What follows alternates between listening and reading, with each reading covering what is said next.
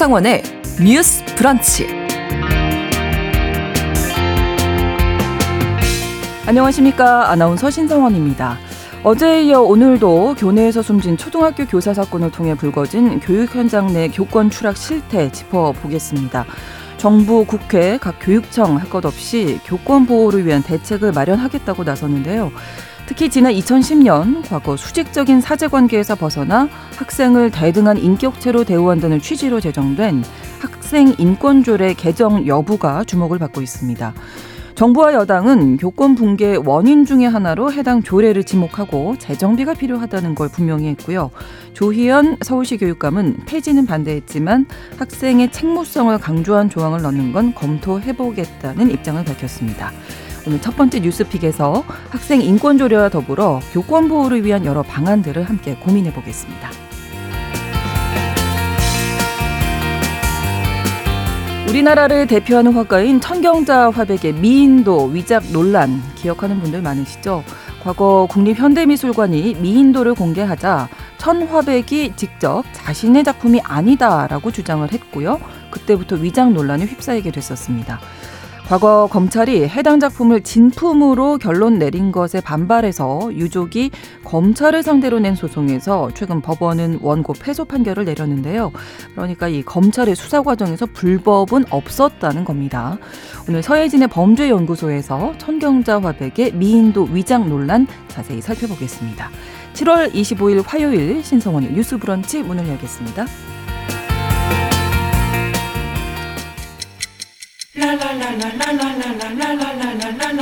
듣고 공감하고 진단합니다. 우리 사회를 바라보는 새로운 시선, 신성원의 뉴스 브런치 뉴스픽. 뉴스 브런치 청취자 여러분과 함께 소통하며 만들어갑니다. 유튜브 통해서 실시간으로 보실 수 있고요. 여러분의 의견 기다립니다. 짧은 문자 오십 원, 긴 문자 백 원이 드는 샵 구칠삼공, 우물정 구칠삼공 번으로 문자 기다리고 있고요. 또 라디오와 콩 앱으로도 많이 참여해 주시기 바랍니다. 화요일의 뉴스픽은 한겨레신문 박다해 기자, 조성실 시사평론가 두 분과 함께합니다. 어서 오세요. 네, 안녕하세요. 네, 안녕하십니까. 자, 첫 번째 뉴스픽이 교권 보호를 위한 대책들이 쏟아지고 있어서 점검을 한번 해볼 텐데, 일단 부산에서도 초등학생이 교사를 폭행한 사건이 뒤늦게 또 알려졌습니다. 수업 시간에 발생한 일이라고 하는데 어떤 일이 있었던 건지 조성실 평론가께서 좀 정리해 주실까요? 네, 어제죠. 칠월 이십사일 부산시 교육청이 어, 교육활동 보호 개선 방안을 발표하면서 네. 본격적으로 기사화가 되었는데요. 이 사건은 직전에 발생한 것은 아니고 전월 초에 발생한 것으로 알려져 있습니다. 네. 학기 초부터 계속해서 주변 친구들과의 갈등 혹은 이제 수업 방해 행위로 인해서 여러 번 제지를 받았던 학생인데, 이제 지난달 초에 특정 행위를 제지하는 과정에서 네. 선생님이 그 행위를 하지 않도록 여러 차례 이야기를 했고 음. 근데 그 학생이 분노 끝에 선생님을 최소 십여 차례 이상 가격해서 전치 삼 주 이상의 갈비뼈 형상을 입고 네. 현재는 병가 중인 것으로 알려져 있거든요. 이와 관련해서 이제 부산시 교육청에서는 추가적으로 교육활동 침해에 대해서 어떻게 직접적으로 음. 즉시 대응할 것인지 이제 대책안을 발표한 상황이고요. 네. 이것이 이슈화되면서 이제 당사자 선생님이 서면으로 또 언론과 인터뷰를 하셨는데, 이와 관련해서는 여러 가지 학생의 처벌을 원하지 않아, 않는다. 그래서 교권보호위원회를 신청하지 않았다. 네. 다만 교권보호위원회의 실효성 문제, 그래서 실질적으로 뭐 정학이나 처분 같은 게 뭐 전학 조치라든지 네. 퇴학 처분 같은 것들이 많이 이루어지지는 않기 때문에 네. 네, 이런 것에 대해서 실질적으로 보호할 수 있는 대책을 마련해야 된다는 점과, 그리고 업무용 핸드폰을 이제 보급해서 네. 면대면으로 학부모와 선생님이 일 대일로 민원상 다 받는 상황을 이제 막아야 한다는 점에 대해서 좀 강조를 해주신 상황이고요. 네. 네, 추가적으로 이제 또 사건을 지켜봐야 할 것 같습니다. 예. 그 어제도 저희가 얘기 나눴었는데, 서울에서 이제 양천구 초등학교에서 육 학년 학생이 교사 폭행 사건이 있었잖아요. 여기가 지금 전학 처분을 받았다 이런 뉴스가 나왔거든요. 이번 사건은 그러면 지금 선생님이 네. 어, 처벌을 원하지는 않는다. 네, 처벌을 원하지 않는다고 밝히셨고, 네. 어, 근데 다만 이제 인터뷰에 나온 거는 서면 네. 인터뷰였고, 처벌을 원하지 않으신다고 하셨고 결과적으로 교권보호위원회를 신청하지 않았기 때문에 이제 추정컨대 학생에 대한 직접적인 네. 조치는 이루어지지 않은 상태일 것으로 보이거든요. 그런데 네. 이제 이 학생이 선생님 증언이나 또 교육청에서 발표한 여러 자료들을 취합해서 바, 봤을 때 학생들 주변 교우들에게도 사실은 일정 부분의 음. 폭행행위와 유사한 아. 상황이 지속되던 중에 선생님에게까지 폭행행위를 음. 한 것으로 알려져 있어서 네. 이제 이런 학생들에 대해서 어떻게 치료적인 부분과 그다음에 어, 추가적인 문제를 방지하는 대책을 마련할 것인지에 대해서는 음. 좀 지켜봐야 하는 상황인 것 같습니다. 네.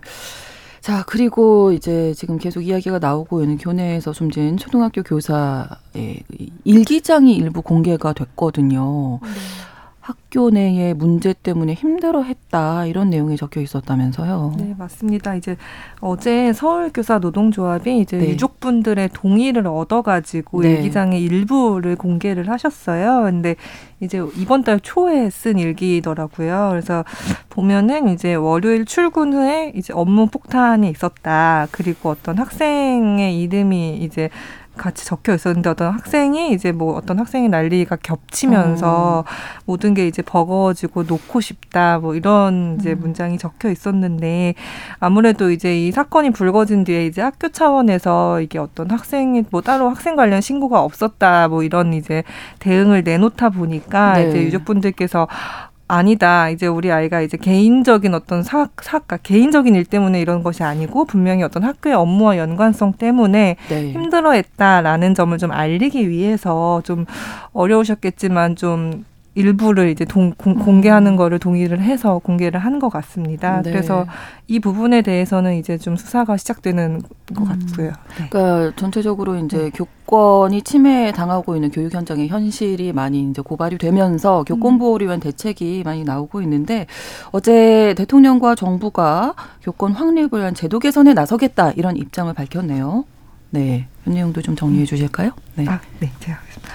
아, 네, 맞습니다. 어제 사실 학생인권 조례에 대한 얘기가 굉장히 많이 나왔어요. 네. 그래서 어제 교육부도 이제 기자회견을 했고 이제 서울시 교육청 쪽에서도 기자회견을 하면서 이제 어떤 대책 마련에 대해서 얘기를 했는데요. 네. 어, 특히 이제 윤석열 대통령 같은 경우는 학생인권조례를 개정을 해야 된다. 네. 그래서 이제 대변인 브리핑을 보면 어쨌든 이번 정부는 출범 이후에 일관되게 교권을 강화하는 정책을 추진을 해왔다. 음. 그렇기 때문에 이제 사실 다음 달 안으로 우리가 교육부 고시를 개정해서 네. 뭐 교육상 부적절한 물건을 뭐 학생이 갖고 있다거나 네. 아니면 수업 시간 뭐 주의나 훈계 등으로 이제 잘 안 그러니까 안 되는 경우에 이제 이런 어떤 학생 지도 방식의 구체적인 범위를 우리가 시행령에 명시를 하겠다라고 네. 이제 밝힌 상황이고요. 사실 이미 이 사건이 발생하기 전에도 지난달 이십일 이제 국무회의에서 뭐 학교장이나 교사가 뭐 학업, 진로, 인성, 뭐 대인관계 분야 이런 거에서 어쨌든 학생들에 대해서 훈계를 할 수 있다라는 어떤 그 시, 초중등 교육법 시행령을 이미 의결을 한 상태예요. 네. 그래서 이제 뭐 학생 생활 지도권을 명문화한 뭐 이런 초중등 교육법도 사실 지난해 말에 좀 개정이 됐고요. 그래서 뭐 이런 부분에 대해서 조금 더 실효성을 강화하는 방안을 고민을 하겠다라고 음. 밝힌 상황인데 네. 일단 가장 지금 핵심으로 떠오르는 거는 이제 학생인권조례인 것 같아요. 네. 이제 학생인권조례가 이제 이천십 년대 초반에 막 제정되기 시작하면서 어떤 학생인권에 대한 인식은 높아졌는데 음.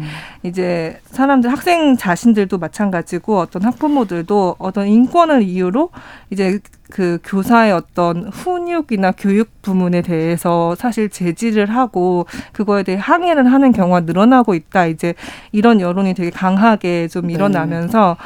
학생인권조례를 뭐 정비하겠다, 개정하겠다 이런 방침들을 좀 내놓고 있는 그런 상황입니다. 네. 근데 이 부분에 대해서 찬반이 좀 나뉘고 있잖아요. 네, 맞습니다.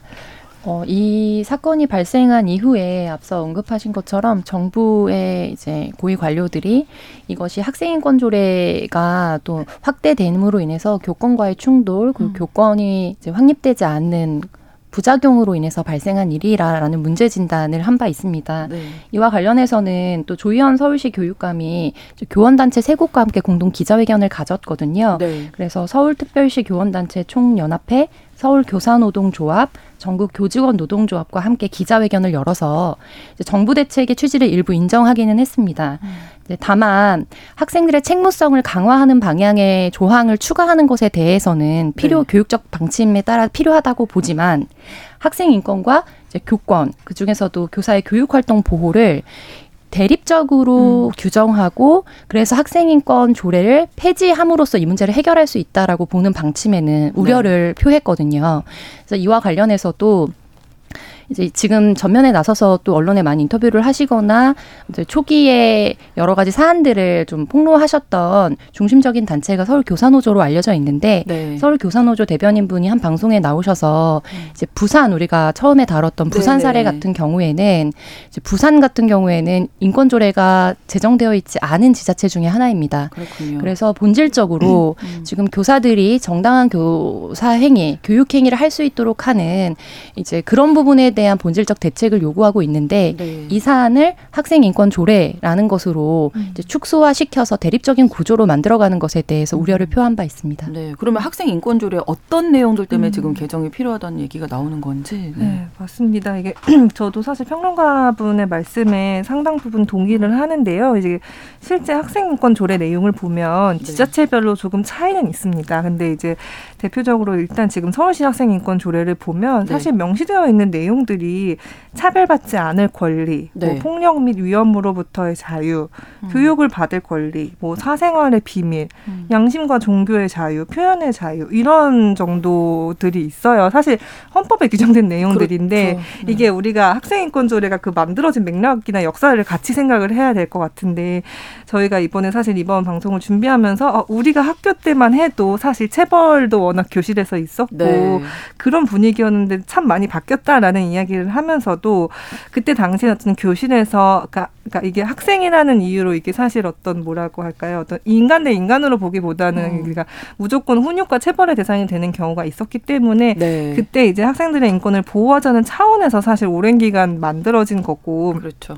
앞서 선생님께서 말씀해 주신 것처럼 학생 인권 조례를 없애거나 아니면 학생 인권 조례에서 학생 인권 부분을 줄인다고 해서 음. 그거에 대한 반대급부로 선생님의 뭐 교권이 이제 늘어나거나 하는 건 아니거든요. 우리가 네. 늘 인권을 얘기할 때 어떤 네. 인권은 정해진 파이가 있고 거기서 누군가가 A가 뭐 이만큼을 팔십을 그렇죠. 가져가면은 우리한테는 이십밖에 안 남아. 이게 아닌 거죠. 상충되는 네. 저거가 아니잖아요. 맞습니다. 맞습니다. 네, 네, 맞습니다. 그래서 이거는 그러니까 인권과 이제 인권에 대한 권리라는 거는 사실 모두가 같이 이제 누리는 것이지 이게 너와 내가 대결해서 싸워서 음. 우리가 쟁취해야 될 권리가 아니기 네. 때문에 이거 이 문제를 학생 인권 조례 어떻게 없애거나 네.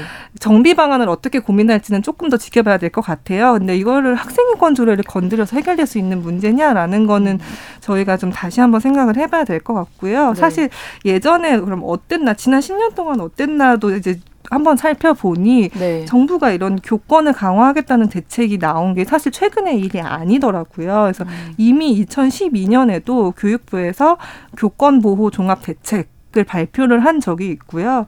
그때 당시에도 이제 뭐 경기도교육청이나 뭐 광주, 서울 이런 데서 이제 인권조례, 학생인권조례가 도입이 되니까 네. 교권 침해가 늘어났다라는 막 이런 의견들이 생겨서 교권 보호 대책 이런 게 마련이 됐었거든요. 그래서 네.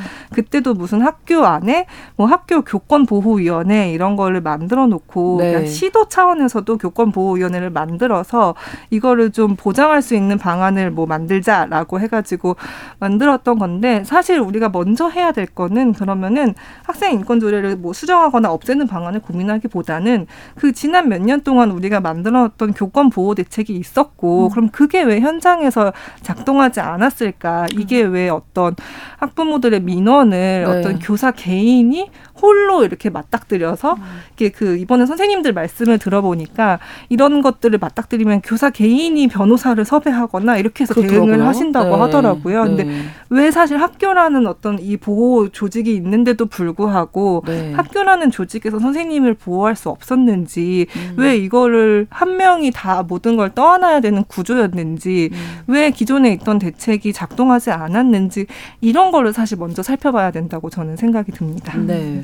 어쨌든 이 정부와 이 조희연 교육감, 서울시 교육감이 학생 인권조례 관련해서 바라보는 시성, 뭐 개정 방향이 다른데 네. 이 부분에 대해서는 두 분이 어떻게 보시는지. 네, 앞서 이제 설명드린 바와 같이 음. 서울시 교육청과 조희연 교육감의 입장은 책무성 조항은 기존에도 좀 언급한 바 있었기 때문에 보강하는 방향으로 가겠다. 네. 다만 이것이 이른바 제로섬 게임이 아니라는 거죠. 그래서 그런 부분에 대해서 문제의식을 드러냈어요. 네.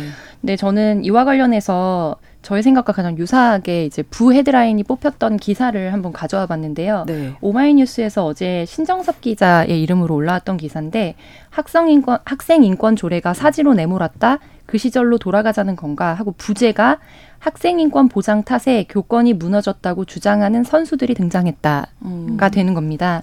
그래서 실질적으로 현재 지금 교사분들께서 호소하고 계시는 어, 악성 민원의 사례 그리고 교육 활동이 침해됐을 때 거기에 대해서 적절하게 대응할 수 있는 이제 실효적인 대책이 없다는 부분에 대해서는 네. 우리가 필요하다, 필요한 부분을 면밀히 살펴봐야 한다고 봅니다.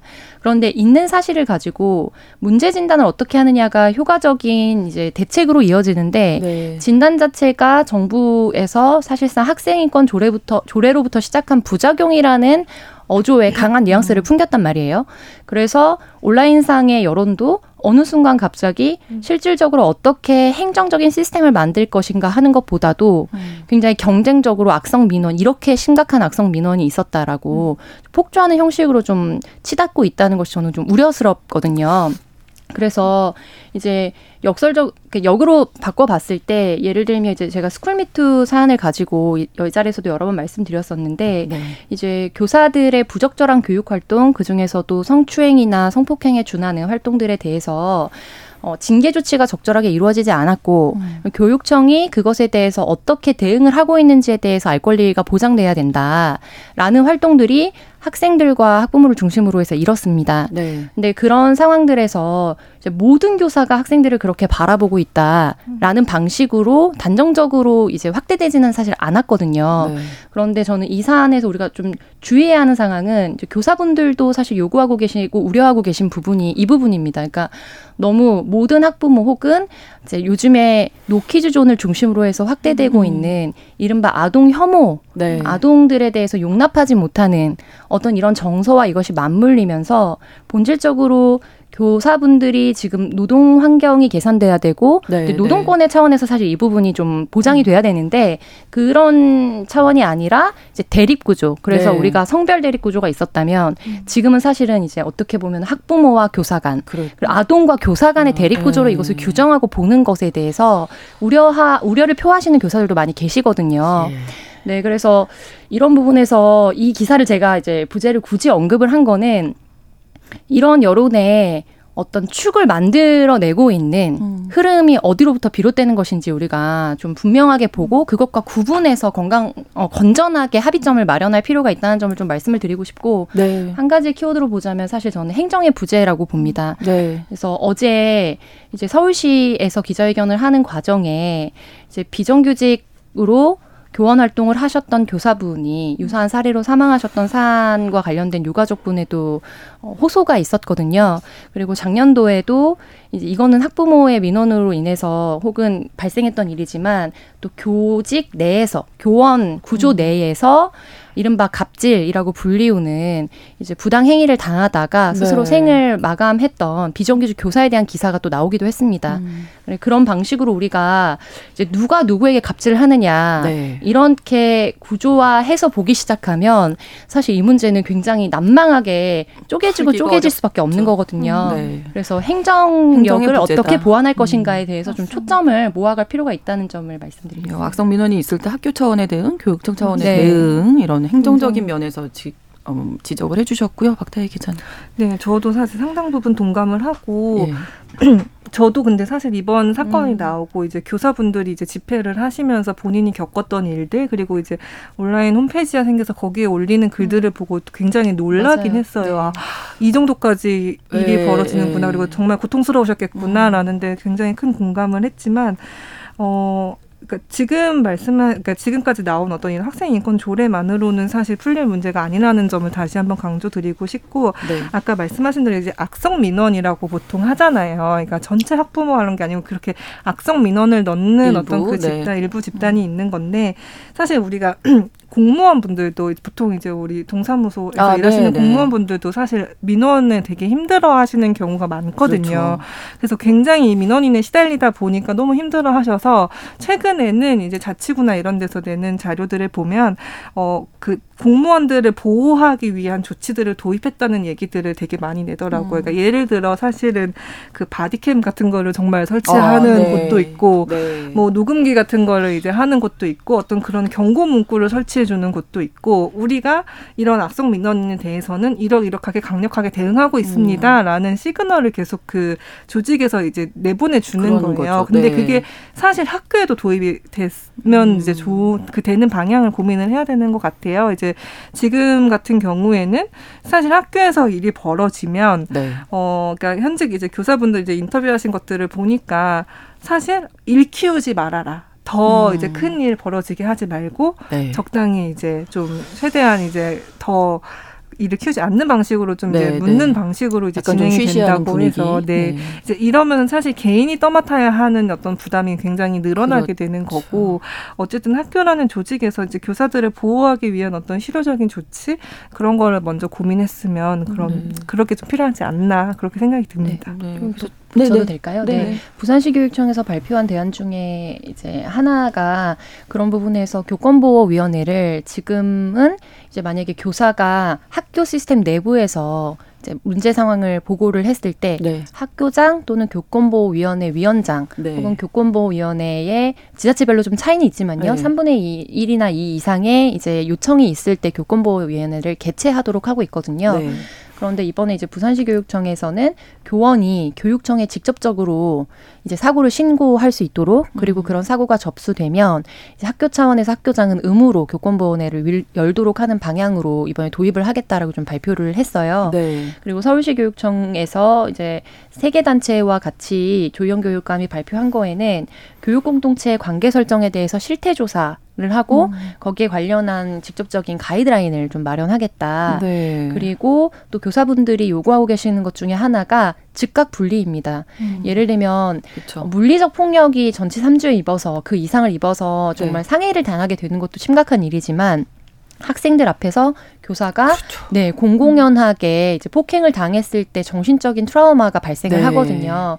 그런데 이 교권보호위원회가 발생한 이후에 학생은 이제 어, 계속해서 정규적으로 어, 학교에 등교를 하게 되고, 교사는 그 이외에 전학이나 퇴학 처분이 되지 않는 이상 계속 계속해서 되는. 마주쳐야 되는 네. 상황이고, 병가 처리가 수속이 밟아지고 그다음에 대체할 수 있는 선생님이 또 마련되고 하는 상황이 되기까지 음. 계속해서 그걸 감내해야 되는 상황인 거예요. 그래서 이런 부분들에 대한 개선, 그리고 음. 교사 개인 번호를 노출하는 것, 이런 네. 부분들에 대해서 결국에는 이제 교육지원청이 지원하는 역할을 해야 되기 때문에 교육지원청과 교육청, 교육부 차원에서 음. 이거를 일 대일의 대립구도가 아닌 네, 네. 네, 행정력을 동 반에서 시스템을 통해서 필요하고 정말로 여기서 건설적 논의를 할 수 있는 음. 이제 부당한 사례들을 필터링 해달라는 거거든요. 네, 네. 네, 그런 부분에 대한 조목조목의 좀 대응이 필요한 상황이라고 볼 거, 볼, 보면 될 것 같습니다. 음, 더불어서 그 반 학생들은 선생님이 내 맞습니다. 친구한테 네. 폭행당하는 장면을 봤으니. 근데 저는 어. 이런 생각이 들었어요. 네. 그러니까 음. 결국에 교사에게 폭행을 하는 학생이 발생했다 네. 하면 우리가 합리적 추정이 가능한 거는 이제 그간에 누적적으로 수업 방해 뭐. 행위는 있었을 것이고, 음. 그러면 자기와 힘과 어떤 위계가 비슷한 네. 교우, 친구에 대한 폭행은 없었을까. 음. 근데 보통 그중에 뭐 굳이 확률적으로 따지자면 십중 팔구는 사실 네. 주변 친구에 대한 폭행이 선행됐을 가능성이 높거든요. 음. 그러면 이 친구를 전학 조치를 사실 지금 우리 전 사례에서 했는데 네, 전 네. 우려되는 거는 이 친구가 전학을 가면 그 학교에서는 문제가 발생하지 않을 음. 것인가. 음. 그래서 이게 약간 폭탄 돌리기처럼 되는 것. 음. 이게 좀 우려스럽고, 저는 금쪽이 사안에 대해서 금쪽이 같은 류의 방송을 해서는 안 된다라고 이, 이 자리에서도 여러 차례 말씀드렸는데, 이게 오은영 개인, 오은영 박사 개인의 문제로 치환되는 건 정말 엉뚱한 네, 곳으로 네, 흐르는 네. 것이다. 네. 라는 점과 마지막으로 그 이 네. 교우에 대해서요. 네. 그러니까 치료적으로 봐야 된다. 이게 음. 학교와 어린이에서만 발생하는 사회적 문제가 아니라는 점도 강조하고 싶습니다. 네, 잠시 후에 저희가 또 이야기 좀 나누도록 하겠습니다. 이 부에서 이어지고요. 열한 시 삼십 분부터 일부 지역에서 해당 지역 방송 보내드리고 또 만나겠습니다.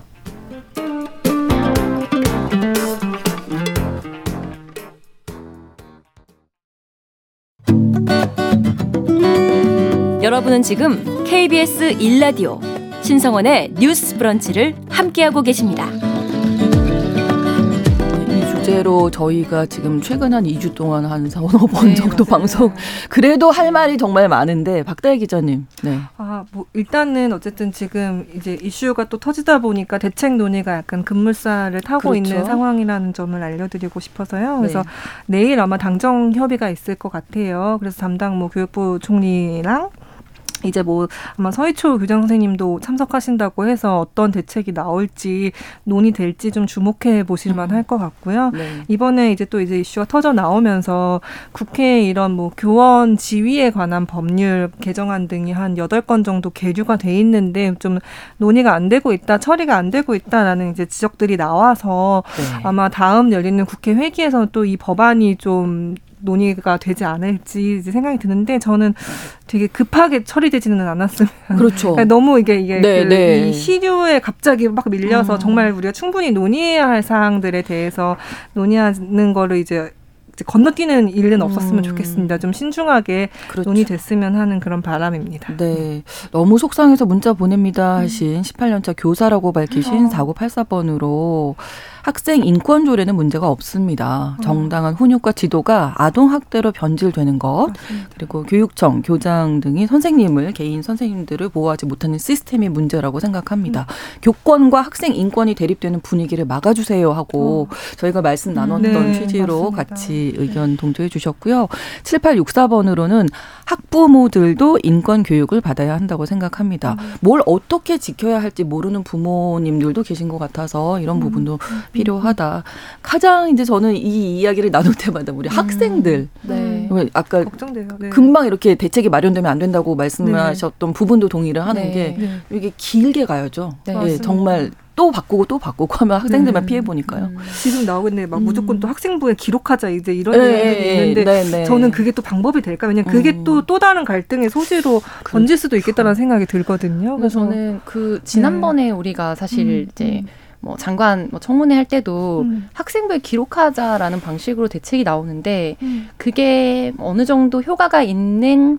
굳이 계층을 나누자면 학내에도 계층이 있을 거라고 생각합니다. 음. 진학에 민감한 입시가 중요한 학생들. 네, 그런데 예를 들면 진학에 민감한데 인성적인 부분에서 지도가 어려운 학생도 있지만 네. 아예 사회적으로 이제 고립되거나 음. 네 그리고 치료가 필요한 수준의 또 아동이 있거든요. 그렇죠. 네, 그 부분에 있어서는 전혀 이제 대책이 될 수 없다는 점. 맞습니다. 그리고 우리가 지금 어, 이유를 알기 어려운 남이 더 불행해지길 원해서 이제 뭐. 칼부림을 한다든지 이런 사고들이 계속 잇따라 발생하고 있잖아요. 그래서 이게 세대 전체에서 사실은 급증하고 있, 있다. 음. 그럼 지금 우리 사회가 공동체 회복과 관련해서 너무나 이제 고전적인 단어지만 네. 정말 굉장히 어떤 분기점에 서 있다라는 시그널이 음. 전 세대에서 나오고 있는데 네. 이번 사안이 굉장히 분리적으로 이제 이건 애들을 교육하지 못해서 음. 그래서 엄마들이 악성 민원을 넣어서 음. 그리고 교권이 아동 학, 학생 인권 때문에 추락해서 나오는 구조라고 이렇게 제로섬 게임으로 보는 음. 거. 근데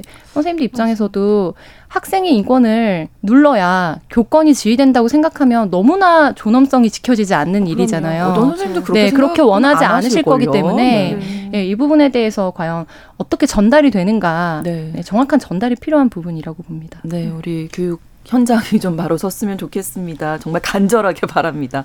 다음 두 번째 뉴스픽으로 넘어갈 텐데요. 전국적으로 이제 장마 지나고 나면 폭염이 또 계속되고 지금도 장마 사이사이에 네, 더운 맞아요. 날들이 계속되고 네. 있는데 최근 질병청이 온열 질환 관련된 조사를 했습니다. 어, 이 내용 박다해 기자님 먼저 좀 정리해 주실까요? 네, 맞습니다. 이십삼 일 질병관리청이 발표를 했는데요. 일단 오월 이십일부터 칠월 이십일일까지 한 두 달 정도 네. 의료기관 오백사 곳에 대해서 이제 표본 조사를 했어요. 그래서 이제 폭염 음으로 인해서 이제 뭐 열사병이 발생하거나 네. 아니면 열로 인한 탈진이 발생한 이런 오 년 지난 환자가 어느 정도 되나 이렇게 조사를 했더니 사망자분이 한 세 분 정도 계셨고요. 그다음에 네. 뭐 그냥 탈진, 경련 음. 이제 이런 정도로 이제 좀 치료 가능한 회복 가능한 질병으로 이제 찾으신 분들은 육백구십사 명 정도. 음. 그게 많죠. 왜냐면 그럼요. 칠월 이십일이면 사실 본격 지금 폭염이 들어가기 그렇죠. 전인데 그런 때고요. 특히 사실 이제 이분들이 발생한 그 기간을 보니 폭염이 딱 기승을 부린 칠월 십구일부터 이십일일까지 어. 단 삼 일 동안 음. 네, 이렇게 네. 좀 집중적으로 발생을 음. 하고 있다고 해요. 근데 아마 이거는 표본조사이기 때문에 음. 실제로 사실 온열 질환 때문에 고생하시는 분들, 특히 그렇죠. 밖에서 일하시는 노동자분들 네. 같은 경우에는 훨씬 더 음. 집계보다는 많은 수가 될 것으로 예상을 하고 있습니다. 네, 온열 질환이라는 게 뭐 열사병, 맞습니다. 뭐 열, 뭐 경련, 네. 뭐 이런 네, 것들. 뭐 열로 인해서 탈진이 벌어지거나 네. 실신을 하시거나 음. 뭐 이런 경우로 분류를 하, 하더라고요. 네, 네. 말씀해 주신 대로 이제 실내보다는 실외에서 아무래도 많이 네. 발생할 텐데요. 예상하실 것처럼 이제 결과도 실내에서는 십팔 점 육 퍼센트 그리고 네. 전체의 팔십일 점 사 퍼센트가 실외에서 발생한 것으로 알려져서 네 배 정도의 이제 표본차가 보였고요. 네. 그리고 사망한 것으로 알려지신 세 분 같은 경우에도 야외 작업 중에 병원으로 이송되면서 이제 사망하신 것으로 알려져 있습니다. 네. 그래서 실내 같은 경우에는 지금 적정 온도가 얼마가 돼야 하느냐 이런 이야기들이 있잖아요. 근데 네. 그것이 적용되는 사업장과 음. 또 적정 온도 논의 자체가 무의미한 사업장이 있고 그렇죠. 그리고 그럼에도 불구하고 그게 실내라고 본다면 음. 아예 전면적으로 사실은 직사 정말 광선에 음. 온열에 완전 노출되는 작업장에서 하루에 여덟 시간씩 업무를 해야 되는 분들이 있다. 네. 그래서 이제 질병관리청에서는 그늘막 등 더위를 피할 시설을 적극적으로 설치하고 야외 노동자들의 경우에 기온이 가장 높은 시간대인 네. 열두 시부터 다섯 시까지의 휴식할 네. 것을 이제 권고한 바 있습니다. 네. 그러니까 고용노동부에서도 이제 규칙적으로 쉴 것을 폭염에 취약한 맞습니다. 노동 현장에서는 이제 맞습니다. 권고를 하고 있는데 네. 실제로 지켜지지 않는 경우가 많다. 네. 이렇게 보면 되겠죠. 네, 사실 강제 조처를 하긴 좀 어려운 상황이고요. 예. 저희가 한번 말씀드렸던 것 같은데 특히 건설 현장 같은 경우에는 그렇죠. 그 마감 시간을 맞추다 보니까 네, 네. 그렇게 쉬는 건 사치스럽거나 그리고 이제 건설 현장에 이제 사실 대부분 일용직 노동자분들이 많이 계시잖아요. 근데 네. 내가 그렇게 오늘 휴식 시간을 다 지켜서 일하면은 현장 소장이 너 내일 나오지 마 이렇게 네, 하는 상황에서 네. 이게 좀 현실성이 떨어진다라는 그런 말씀이 많이 계셔서 이거를 네. 실제로 현장에서 또 팔월까지 엄청 더울 텐데요. 근데 그러니까요. 현장에서 좀 실효성을 높이는 방안을 좀 강구를 해야 될 것 같고요. 그 이번에 제가 사실 기사 보면서 한번 무릎을 탁 쳤던 게 이제 이주 노동자분들. 음. 저희 농촌은 아, 그렇죠. 대부분 이제 네, 이주 노동자분들이 계시고 그렇죠. 저희가 사실 겨울에도 추위 때문에 돌아가신 분들을 음. 다뤘는데 이분들은 그러니까 춥거나 덥거나 할 때 그 영향을 사실 제일 많이 받으시는 네, 네, 분들이신 받으시죠. 거예요. 네. 그래서 대부분 비닐하우스에서 일을 하시는데 비닐하우스는 이제 열을 가두는 구조다 보니까 음. 거의 실내가 사십 도가 넘어간다고 그렇죠. 하더라고요. 근데 이제 또 고, 자기의 고용 권한이 그 고용주에게 달려있다 음. 보니까 이제 그런 어떤 처우에 대해서 얘기하기 쉽지 않은 음. 그런 상황이라고 합니다. 그래서 실제로 한국환경연구원이 네. 이천십팔 년에 펴낸 자료가 있어요. 그래서 그때 폭염 대응 방안을 보면 어, 이천십오 년 기준 조금 되긴 했는데 이천십오 년 기준 국내에서 일하는 외국인 노동자가 온열 질환이 얼마나 발생하나 이걸 네. 봤더니 만 명당 십일 점 오 건이었어요. 근데 음. 그때 당시 내국인 그냥 한국인들은 이 점 팔 건이었거든요. 네. 그러니까 굉장히 차이가 많이 나죠. 아, 그러니까 외국인 노동자가 네 배 이상 어. 사실 온열 질환에 걸릴 가능성이 높다는 거는 네. 그만큼 이제 취약한 노동 환경에 있는 노동자분들이 이런 날씨로 인한 어떤 질환에 걸릴 가능성도 높기 때문에 우리가 음. 이런 대책을 조금 더 섬세하게 살펴야 된다. 이런 그러네요. 걸 말을 해주는 것 같습니다. 네, 뭐 밥 비닐하우스, 주차장에서도 네. 사고가 네. 한번 있었고 건설 현장 네. 당연하고 네. 곳곳에 많은데요. 위험에 네, 노출되어 있는 것들이. 그래서 이제 이주 노동자분들 같은 경우에는 네. 일터도 그렇지만요. 주거 문제가 또 이슈가 된 적이 있습니다. 음. 그래서 이른바 비닐하우스 집이라고 하죠. 네, 네. 네, 비닐하우스 집이나 거기서 조금 나아진 게 농막집. 네, 형태에서 거주를 하고 그다음에 똑같은 곳에서도 일을 하시는 경우가 많기 때문에 그런데 냉난방을 하려면 비용이 발생을 하잖아요. 그래서 결국에는 재정적인 문제와 맞물리고 음. 또 고용 허가제에 따라서 이제 일하는 곳을 수시로 본인이 원하는 되고. 대로 선호에 따라서 바꾸기는 어려운 그렇죠. 상황이기 때문에 네, 그리고 마지막으로 우리 어, 현장에 나가서 업무를 해야 되는 분들이 또 계세요. 예를 들면은 이제 꼭 관련된 안전 방호복을 입고 네, 근무를 맞습니다. 하셔야 되는 분들이라든지 네, 네. 교통지도를 나가야 하는 경찰관이라든지 그렇죠. 그래서 생각보다 많은 부분에서 음. 이제 정말 폭염에 맞서서 목숨을 걸고 일해야 하는 노동자들이 음. 많다는 점을 좀 안타까운 상황이죠. 네. 네. 그리고 사실 그 제가 이전에 경북 예천 산사 때나 음, 음. 뭐 오송 그 사고를 보면서도 느꼈는데 예상하지 못한 비의 양이 한꺼번에 네. 내린 거잖아요. 근데 지금 유럽도 사실 지금 고온과 폭염을 지금 전 세계적인 네, 네, 하는데 그래서 이제 이런 기후 위기가 너무 일상화됐기 네. 때문에 이미 우리가 어떤 재난 대응 매뉴얼을 만들거나 할 때도 네. 이거를 이제는 꼭 변수에 넣어야 된다라는 생각이 네. 들더라고요. 네. 그래서 그 점이 좀 반영이 됐으면 좋겠습니다. 그렇습니다. 화요일에 뉴스픽 마치겠습니다. 한겨레신문 박다해 기자, 조성실 시사평론가 두 분과 함께했습니다. 고맙습니다. 감사합니다. 수고하셨습니다. 신성원의 뉴스 브런치는 여러분과 함께합니다. 짧은 문자 오십 원, 긴 문자 백 원이들은 샵 구칠삼공, 무료인 콩앱과 일라디오 유튜브를 통해 참여해주세요.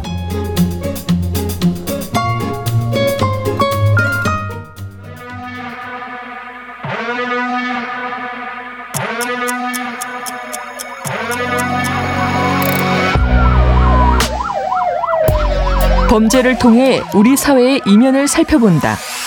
뉴스 브런치 서혜진의 범죄연구소. 우리 사회에서 벌어지는 범죄를 통해 더 나은 사회로 가기 위해 연구하는 시간, 서혜진의 범죄연구소입니다. 서혜진 변호사 나오셨어요. 어서 오세요. 네, 안녕하세요. 예. 자, 오늘은 또 어떤 이야기 나눠볼까요? 오늘은 이제 위작 범죄를 둘러싼 어. 이야기를 좀 해보려고 하는데요. 또 오래된 논란이죠. 네, 최근에 이제 고 천경자 화백의 유족이 이제 미인도를 진품으로 판단했던 그 검찰에 대해서 네. 일억 원의 국가배상 청구를 제기를 했었다가 이제 최근에 패소했다는 소식. 들려왔는데요. 네. 근데 이 사건의 배경에는 이 천경자 화백의 그 미인도, 사실은 음. 천경자 화백은 미인도 내가 그린 거 아니다라고 네, 주장하고 네. 있고 네. 어쨌든 검찰에서는 뭐 진품이 맞다라고 판단된 음. 이 작품에 대해서 그 위작 논쟁이 있었는데요. 이게 사실은 위작 사건에 있어서 우리나라의 가장 큰 사건이지 그렇죠. 않을까 생각이 듭니다. 네, 자, 위작 논란에 휩싸인 미인도 어떤 작품인지. 이 미인도는 네. 정말 말 그대로 천경자 화백 그림 하면 다들 떠오르실 텐데 좀 그렇죠. 여성의 얼굴을 많이 그렸고 또 이렇게 되게 화려하지만 슬프고 뭔가 깊은 눈빛을 음. 그린 그런 채색화인데 네. 이 미인도의 어떤 진품 감정 논란은 구십일 년도로 거슬러 올라가게 되는데요. 네. 당시 이제 과천의 국립현대미술관이 이 작품을 가지고 있었어요. 네. 그런데 음, 수장고에 이 작품을 가지고 있다가 뭐 아트 포스터 같은 거를 제작하고 판매하는 과정에서 이 미인도를 사, 사용을 하면서 이게 네. 공개를 합니다. 이거 우리가 원래 가지고 있었던 작품이고 어. 천경자 화백의 그림이다 이렇게 주장을 했는데 네. 어, 이 천경자 화백은 어, 그거는 내가 그린 게 아니다. 오. 이렇게 하면서 이제 미인도의 위작 논란이 시작되게 되었습니다. 이게 어, 역사가 어떻게 되는데요? 이게 미인도 작품은 원래 네. 그 김재규 전 중앙정보부장이 아. 소장하고 있었던 작품인데 아. 이게 십일육 사건으로 이 김 전 부장의 재산이 압수되면서 네, 네. 이 미인도가 정부의 소유로 이렇게 넘어오게 됐다고 해요. 어. 그리고 우여곡절 끝에 어쨌든 이 미인도는 이제 팔십 년 오월에 국립현대미술관 수장고로 들어가게 되었다가 한동안 그 수장고 속에서 사실상 잠자고 있다가 이제 이 구십일 년도에 아. 국립현대미술관이 사실상 공개를 한 건데요. 네. 근데 이 천화백은 내 작품은 내 혼이 담겨있는 핏줄이나 다름없다. 자기 자식인지 아닌지 모르는 부모가 세상에 어디 있는가 이렇게 얘기를 하면서 자기는 이런 작품을 그린 적이 없다라고 얘기를 하고 이 자신의 주장에 대해서 사실 사람들이 좀 제대로 귀 기울여 들이지 않거든요. 당시에도. 그래서 절필을 선언하고 이 사건을 계기로 좀 미국에 이주를 하게 됩니다. 작가가 본인이 그린 작품이 아니라고 그러니까요. 했는데 사실 그건 작가가 제일 잘 알죠. 그럴 것 같은데요. 네. 네. 그런데 이제 진품 여부를 밝히기 위해서 이제 법정 공방까지 벌어진 거잖아요. 네. 일단 법정 공방이 있기 전에 네. 이 구십일 년도에 국립현대미술관이 이 먼저 위작인지 여부에 대한 자체적인 판단을 하는데요. 뭐 이때도 뭐 과학적인 감정이 일부 화, 활용이 됐던 것 같아요. 뭐 엑스레이라든지 뭐 적외선 이런 식으로 아. 이 작품의 어떤 과학적 분석을 통해서 위작 여부를 판단을 했었는데 네. 이 국립현대미술관이 당시에 한국화랑협회 미술품 감정위원회에 이렇게 감정 위촉을 맡기는데요. 네. 구십일년 사월 십일일에 최종적으로 진품이라고 판단을 합니다. 이게 사실 이런 과정에서 천하백이 엄청나게 정신적 충격을 네, 받았고 네. 당시 이제 천하백의 나이가 육십대 초반이었는데 음. 어, 천하백 이 진품 결론에 대해서 어 어떻게 그 작가가 자기 그림도 몰라보냐, 이건 정신나간 작가다, 이런 식으로 오히려 작가를 아. 비난을 하게 하는 이런 좀, 좀 제가 볼 때도 이해가 안 가는데 오히려 네. 작가를 좀 비난하고 음. 이런 분위기가 좀 형성이 됐습니다, 그 당시에. 네. 그리고 또 그 당시 뭐 법원에서도 위장 여부 판단 불가하다는 결론이 났었고 네. 또 황당한 건 구십구년도에 내가 이 그림 그렸다라는 어떤 위작범이 나타나요. 어, 예. 근데 뭐 이 사람이 약간 말을 좀 여러 번 바꾸긴 하는데 아. 그래도 여전히 국립현대미술 는 진품이다라는 의견을 유지를 했었습니다. 근데 본격적으로 이 유작 시비가 수사기관으로 이제 가게 된 계기는 네. 이천십오년에 천화백이 사망을 하거든요. 아, 네. 오랫동안 병상에 있었어요. 이천삼년에 그렇죠. 이제 네. 뇌졸중이 와서 병상에 오랫동안 있었고 십오년에 사망을 음. 하시는데 이때 천화백의 유족들이 네. 공동 변호인단을 구성해서 국립현대미술관 관장 등을 상대로 이거는 자꾸 이제 미인도를 음. 진품이라고 하니까 이거는 죽은 사람에 대한 명예훼손이다라고 해서 음. 사자 명예훼손 그리고 저작권법 위반 이런 혐의로 서울중앙지방검찰청에 고소를 하게 됩니다. 네, 당시에도 경, 검찰의 결론은 이건 진품이다. 네, 맞아요. 네. 이천십육년 십이월 십구일에 서울중앙지방검찰청은 음. 어, 이건 사실상 뭐 진품이다라고 판단을 하면서 네. 최종적으로 이 고소한 사건에 대해서 불기소 처분을 하게 됩니다. 음. 근데 이 수사 과정에서 프랑스의 되게 유명한 어떤 미술품 감정하는 팀에 이, 네. 이 미인도의 위작 여부 감정을 맡기는데요. 네. 근데 프랑스 감정팀은 이건 위작이다라고 판단을 해요. 아. 예. 근데 어쨌든 우리 중앙지방검찰청은 프랑스 감정팀과는 사실 완전히 정반대의 의견을 냅니다. 아. 예. 그럼 여기에서 이제 사건이 끝났다면 저희가 이야기를 안 했겠죠? 네, 여기서 끝나지 않고 네. 어, 이제 천하백의 유족인 이제 차녀 김정희 교수가요. 네. 이천십구년에 검찰이 뭐 감정위원을 좀 해요하고 미인도가 진품이라고 언론사에 뭐 보도자료 같은 걸 보, 배포하면서 네. 이건 허위사실을 유포한 거다. 이건 이제 고인이 된 천화백과 유족의 명예를 훼손한 거고 또 검찰 수사 과정이 전반적으로 위법했다라는 이유를 음. 어, 들어서 어, 최종적으로는 국가에게 일억 원의 지급을 구하는 배, 국가 배상 소송을 청구 국가 배상 청구 소송을 제기를 합니다. 그리고 이 사건의 일심 판결이 이제 최근에 있었던 거고요. 아, 그렇군요. 예, 이 사건이 결국에 아. 패소했다라는 소식이 패소? 전해졌습니다. 법원의 얘기는 뭔가요?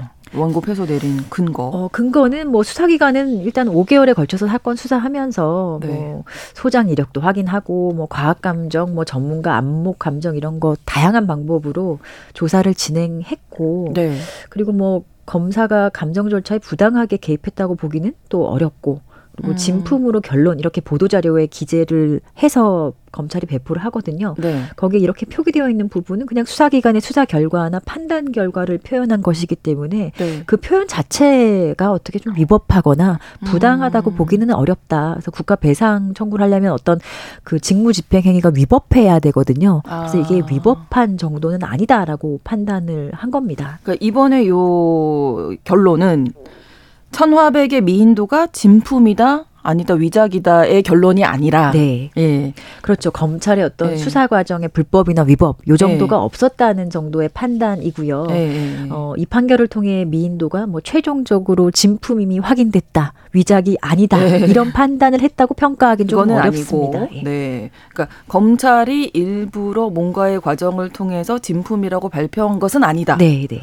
이렇게 본 거라고. 네, 검찰이 뭐 나름대로 자체적인 수사를 하면서 네. 뭐 그 과정에서 가지, 불법적인 네, 건 없었다. 없, 없었다는 겁니다. 네. 어, 복잡하네요. 네, 그리고 이게 조금 전문적이잖아요. 미술품 미술품이 아무래도 게. 저희는 사실 봐도 잘 모르잖아요. 이게 또 감정하는 네. 기관의 어떤 전문 영역이기 때문에 음. 사실 되게 좀 어려운 사건이죠. 판단하는 그러네요. 것도요. 예. 유족들은 어떻게 반응했나요? 어, 최근 유족의 반응이 나왔는데요. 이 음. 소송을 제기한 이 차녀 김정희 교수가 언론에 음. 이 이 사건을 통해서 비록 우리가 어떤 법적인 구원을 받지는 못했다. 그렇지만 어머니의 어떤 타협 없는 예술 정신과 억울함에 대해서는 다수의 국민들이 공감하고 계신다. 저는 자식으로서 할 일을 다 했을 뿐 후회는 없다. 이렇게 음. 어, 소감을 밝혔고요. 네. 어, 이 변호사 대리인단 측에서도 판결문을 잘 검토해서 네. 상의 후에 항소 여부를 좀 결정하겠다. 이렇게 어, 의견을 밝혔다고 합니다. 음, 아직 뭐 이심으로 갈지는 네. 결정이 안 된 상태군요. 네. 아직은 그러면. 보니까 어제 저도 한번 찾아봤는데 네. 어, 항소 제기할 수 있는 기간이 아직은 도과되지는 않았고요. 네. 아마 그 항소 여부를 고민하고 계신 것 아닐까 그렇게 추측이 음. 됩니다. 천경자 화백뿐만 아니라 또 위장 논란 때문에 진품여부 공방에 있었던 화가 그림이 있었죠. 네, 네, 네. 사실 이것도 이 미술판 희대의 사기 사건으로 알려진 위작 사건인데요. 네. 어, 이천오 년에 한국 미술계를 뒤흔들었던 이중섭, 박수근 위작 아. 사건이라고 있어요. 그런데 네. 이 사건이 사실은 어, 어떤 특정한 사람이 어, 네. 내가 이 사람들 그림을 가지고 있다. 그렇게 하면서 어, 고가의 그림을 팔아요. 그리고 금전적으로 되게 큰 금액 적인 이득을 얻습니다. 네. 일종의 사기였던 거거든요. 아. 어, 위작 작품을 네. 사람들에게 진품이라고 속이고 속여서. 팔았기 때문에 이거는 네. 사기죄가 성립하는 건데 아. 이 사건의 최종적인 어떤 대법원 확정 판결이 음. 이천십칠 년이 되어서야 나오거든요. 아, 그렇군요. 네. 어, 최종적으로 십이 년. 십이 년이 동안. 걸렸어요. 십이 년간 어. 어떤 위장 논쟁이 지속된 사건이었는데 네. 어쨌든 결론은 이 고, 위작품을 어, 고가로 팔아서 금전적 이익을 취득한 이 사람에게 네. 사기죄 등으로 징역 이 년과 징역 이 년에 집행유예 삼 년 선고 음. 확, 판결이 확정이 되었던 사건입니다. 이것도 감정한 거겠죠? 네. 사실 되게 십이 년간 정말 오랫동안 이게 아마 공방이 있었던 것 같은데 네. 그 애초에 그 천경자 화백 사건이랑 조금 다르게 검찰이 어, 이 정도면 위작이 확신하다, 확실하다라고 음. 생각해서 법원에 기소할 수 있었던 확실한 근거가요. 네. 이 그림을 좀 과학적으로 분석을 했더니 네. 그 이중섭 박수근 화백이 작고한 뒤에 개발된 물감 아. 성분이 거기서 나온 거예요. 그러면 이거는 확실하네요. 너무 확실하죠. 네, 사실 네, 네, 뭐 네. 시기적으로나 과학적으로나 네, 그 당시에 네. 없, 없었던 물감으로 사실 그린 거기 때문에 네. 이게 되게 큰 근거가 됐고 음. 그리고 또 일부 그림에서는 여러 개 원작들에 있는 어떤 작은 그림들 있잖아요. 그런 네. 것들을 짜집기해서 베낀 흔적이 아. 좀, 좀 역력하다 이렇게 좀 보였다는 게 사실 네네. 주요 근거였는데 네네. 이런 것들이 좀 받아들여져서 최종적으로는 음. 이거 위작이고 네. 이 위작을 팔아서 금전적 이익을 취득한 것은 사기다라고 음. 이렇게 평가를 했습니다. 이렇게 딱 근거가 나오면 좋은데 네. 그렇지 못해서 이제 천경자 화백의 미인도 같은 경우에 오랜 시간 이제 지금까지도 그렇죠. 결론이 나지는 않은 천안백 건데. 같은 경우는 애초에 이걸 또 소장하고 있었던 사람이 이제 네. 김재규 전 중앙정보부장이었다는 것도 그렇죠. 사실은 조금 어, 아마 음. 문제적인 부분일 거예요. 음, 예. 그렇습니다.